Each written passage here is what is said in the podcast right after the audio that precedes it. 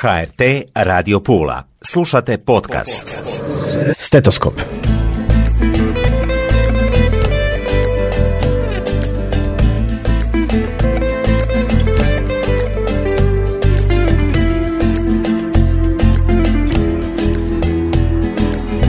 Dobro mi došle, poštovane slušateljice i slušatelji. Evo nas u još jednoj emisiji. Ja sam Tatjana Kaštelani, govorimo o zdravlju.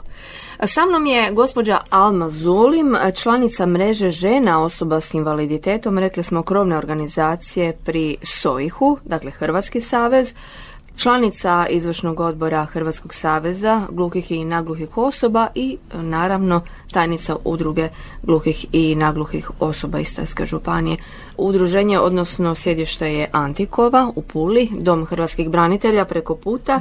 Gospođu Zulim, za početak dobro mi došli i drago mi je što ste s nama, Alma. Dobar dan, hvala na pozivu i lijep pozdrav svim slušateljima. Kada je riječ o gluhim i nagluhim osobama, ono što je jako važno, uvijek ste nam pričali kako je od roditelja sve kreće. Dakle, roditelj je taj koji što prije primijeti promjene, odnosno po ponašanju svog djeteta, te neke roditelj najbolje može osjetiti. Dakle, treba obratiti pažnju i treba reagirati, zar ne? Nekoliko savjeta možda da damo našim slušateljima. Pa svakako treba reagirati i ne skrivati. E, znači, ta rana intervencija je vrlo bitna. Razvoj mozga ima isto svoju dinamiku i djetetu treba što prije pružiti svu moguću pomoć i najveću moguću pomoć što jedan roditelj može dati. U svakom slučaju isto tako uvijek govorim treba dijete pratiti što ono može ne toliko slušati doktora nego dati e, svu podršku djetetu da bi ono bilo e, što samostalnije u životu. E, treba naći način isto kada to dijete pusti da se samo snalazi, jer time ono i jače. Čim ih ti previše zaštićuješ, onda se ono ne može snaći kasnije u životu. A kažem, recimo vezano za zdravstveno, znači ukoliko je dijete oštećena sluha, pratiti sve tehnološke mogućnosti koje se pružaju, e, da li je to e, sad neko potencira gradnju pužnice. E, ja osobno, ukoliko je osoba može čuti sa slušnim aparatićima, preferiram da se koriste najbolji slušni aparatići, a da je onda krajna solucija ugradnja pužnice, a ukoliko ne koristi ništa, onda svakako što ranije krenuti sa znakovnim jezikom, da se to dijete što prije uključi u zajednicu. uh Tehnološke mogućnosti su danas jako napredovale. Tu je i ta umjetna inteligencija, korištenje kompjutera. U kom smjeru sve to ide? Pa vezano za osobe, kažem, koje imaju ostatka sluha, e, postoje kao prvo razne varijante slušnih aparata i e, treba jako paziti, naravno da su oni jako skupi, oni koji su najviše sofisticirani, mhm. ali za ljude koji tek kreću u svijet čujućih, znači govorimo o najranijoj dobi djeteta. uh Treba pratiti i po mogućnosti kupiti im najbolje što se može, a da je njima primjereno ne nešto najjeftinije, e, onda ono neće to koristiti, neće im biti razumljivo, dobro i tako dalje, dok osobe koje ogluše kasnije, oni mogu i koristiti i recimo jeftinije aparate jer im treba vrlo malo da prepoznaju neku riječ i tako dalje. Tu su sad svako ima osobne neke preferencije, ali koriste se recimo razne mogućnosti preko aplikacija. Imate znači aplikaciju za automatsku transkripciju, znači možete čitati simultano ako vam neko priča preko toga. Sad opet to govorim o mlađim ljudima koji su naučeni čitati i tako dalje. Dok ova starija generacija koja koristi znakovni jezik vrlo malo mogu koristiti tehnologiju, ali ovi mladi mogu i tu se sve da radi e, stvarno na e, puno stvari, postoje razni mikrofoni koji može, recimo osoba koja slabije čuje koristi aparatić, onda može e, čuti ako neko predaje, ako neka postoje recimo razna pomagala vezano za razne sastanke komunikacije i veza sa tim aparatima i preko Bluetootha, bezično i tako. Postoji ta, recimo, isto neka tehnologija koja će se vjerojatno razvijati pomoću raznih tih sličica e, kao što su osobe koje tek počinu razgovarati, tako i osobe oštećena sluha koje ne znaju čitati, da im će recimo kod liječnika i bilo gdje pokažu sličice da oni mogu mm. reći šta ih boli ovo ono, međutim opet treba educirati malo i tu doktore i da svi koji su pružaju zdravstvenu skrb da imaju malo strpljenja i da se prema osobama oštećenog sluha znaju kako komunicirati, da se okrenu prema njima, da im malo polakše pričaju, da im čitljivo napišu i tako dalje ako ne dođu sa asistent, sa komunikacijskim posrednikom. I ono što je najbitnije naglasiti je da se nikad ne obraćati komunikacijskom posredniku nego osobi s invaliditetom. Njemu se obraćati komunikacijski posrednik je ovdje samo da prenosi informacije, a ljudi većinom se obraćaju komunikacijskom posredniku, a zapostavljaju osobu s invaliditetom, tako da to treba naglasiti. Naravno, to je jako važno to moramo naučiti, odnosno osvijestiti svi. Točno. To je i neki način stvari kulture, jednostavno obraćaš se osobi, a asistent je tu kao pod navodnicima prevoditelj, naravno. Da, znači asistent je tu kao potpora, a vi komunicirate naravno. s osobom oštećena sluha, a ne sa ovaj, komunikacijskim posrednikom, a u biti je obratno. Međutim, evo, treba puno raditi, ali ima dobrih pomaka i ja sam ponosna na to. Stvarno mogu reći lokalnoj zajednici i u komunikaciji s ostalim udrugama ova udruga je ovo u zadnje vrijeme napravila napredak. uh Odlično. Alma, koliko je osoba s oštećenim sluhom u našoj županiji? Ima li brojka? Pa, ima ih, e, ima ih nekoliko stotina, međutim ja e, prema podacima našoj udruzi ih ima nekoliko, ono, oko stotinak međutim e, sigurno ima još i više. uh Govorim o osobama koje su kao gluhe osobe, ali osobe oštećena sluha sigurno ima više. Ali jednostavno se oni ili ne identitiraju ili se još uvijek libe e, to priznat sami sebi i ostalima, ali evo pozivam stvarno sve da pokušaju ili ako bilo koji ima problema da si ne moraju se javiti u udrugu, mogu i sami podneti e, dokumentaciju uz zahtjev za utvrđivanje tjelesnog oštećenja u mirovinsko, da ide na vještačenje i sukladno tome može ostvarivati prava prema zakonu. Mhm. Postoje projekti na kojima se radi i planovi koji su poprilično veliki. Spomenuli ste mi povjerenstvo. Pa da, evo, ovaj, bila je sad jedna intencija i pohvaljujem grad Pulu da su prihvatili inicijativu Zelene Istre i nas nekoliko ostalih udruga koji smo sudjelovali u njihovim projektima, između ostalog je i moja udruga ja sam u tome.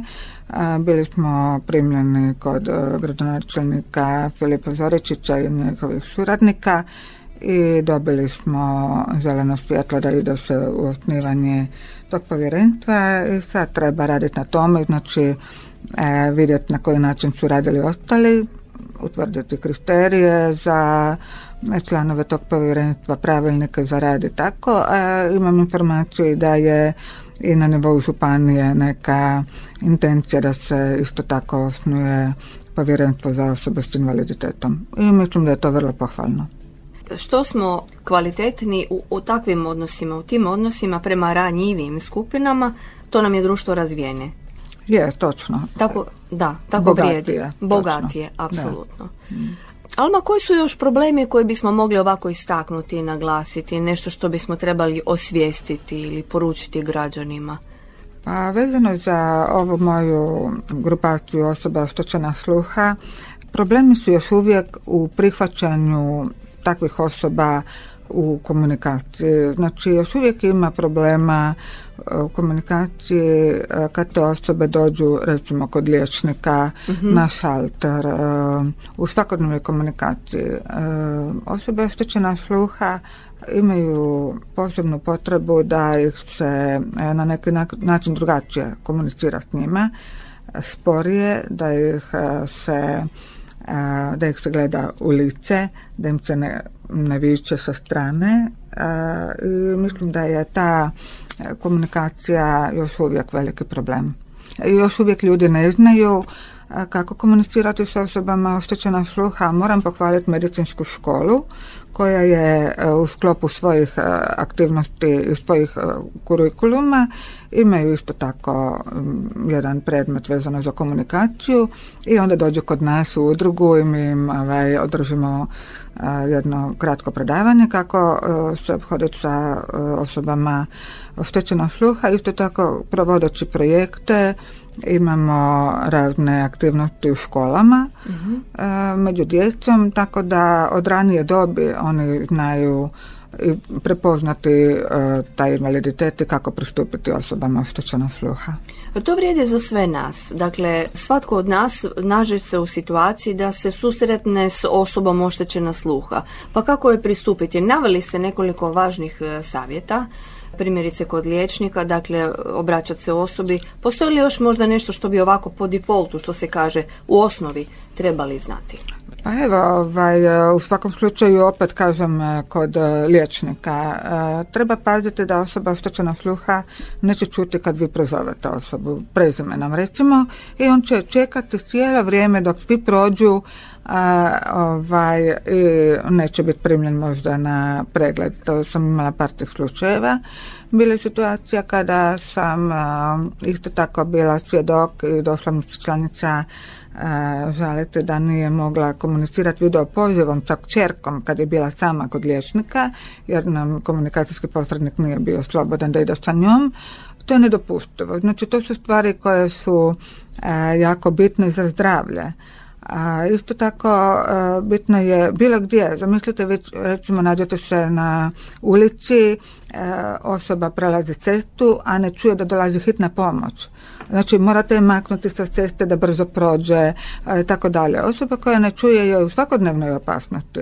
Isto i u prometu i u svakodnevnoj, svakodnevnim aktivnostima. Tako da kad se nađemo u situaciji isto da vidimo da neko ne reagira, moramo pomoći toj osobi da se makne sa ceste, možda ne čuje motor ili ne znam šta. Tako da ono, ljudi ne osvijeste, misle da je to ovako, ali to je veliki problem, a s druge strane uh, te su osobe, opet govorim o starim ljudima, potpuno isključene od svakodnevnog života. Zamislite da vi se ne možete opustiti slušajući muziku, ne možete čitati knjigu, ne možete znači, gledati televiziju, filmove, ne razumijete o čemu se radi, one su onda fokusirane na sebe u nekom tom zatvorenom svijetu i onda je tu veliki problem i da se oni poslije otvore društvu tako da moramo raditi, ja s njima radim na način da se i oni imaju više povjerenja prema društvu, da se otvore, isto tako zajednica prema njima. Komunikacija je uvijek obostrana. Točno, točno. Alma, što još trebamo istaknuti? Dakle, novi zakoni su tu hrabro i jako smo ušli u novu godinu s dobrim vijestima, ipak su dobri temelji, kažete, postavljeni. Zadovoljni ste u načelu? Pa u načelu smo zadovoljni sa donešenim zakonima, vidjet ćemo sada kako će provesti se e, kroz ovu godinu, e, vjerojatno će biti nekih dorada i tako dalje, ništa to mhm. nije zapisano u kamenu, sve se može mijenjati, ali u osnovi je dobro sve to postavljeno, sad ćemo vidjeti što će praksa donijeti. E, samo želim napomenuti da svi ovi koji su u registru osoba s invaliditetom e, ili misle da jesu, da se provjere i da budu mirni s obzirom ako jesu u registru sa osobama e, sa, u registru osoba s invaliditetom, da će automatski znači dobiti rješenje o inkluzivnom dodatku, ako već primaju neke pomoći. Isto tako dobiti će na kućnu adresu iskaznice, nacionalne iskaznice za osobe s invaliditetom i europske, to će biti na istoj e, kartici samo na obostrano. i karticu, e, parkirališnu kartu, to smo zaboravili spomenuti prije, ko koristi kartu, bitno je reći da ako im nije istekla krajem ove godine ili nekim prvim mjesecima ove godine im stiče, da im ona vrijedi do 15. maja 2024. Do tada bi svi na kućne adrese morali dobiti znači parkirališnu kartu novu ako koriste i sada i dobiti će ove kartice koje će im koristiti i u nacionalnom e, za sva prava koje imaju, a i u Europi isto tako sukladno pravima u toj zemlji koje imaju osobe s invaliditetom. To je jako važna informacija. E, Alma, hvala vam najljepša. Jesmo li još nešto zaboravili reći? A uvijek će se biti nekih novih stvari, ali evo, ja mislim da smo najbitnije rekli, pa ono, to bi bilo to. Hvala vam najljepša na gostovanju. Naravno da ćemo još pričati o ovim stvarima, jer nam je to i zadaća i želimo. E, želimo puno uspjeha i dalje i naravno vidimo se i slušamo se vrlo skoro. Hvala na pozivu još jedan put. E, lijep pozdrav svima. Lijep pozdrav. Stetoskop.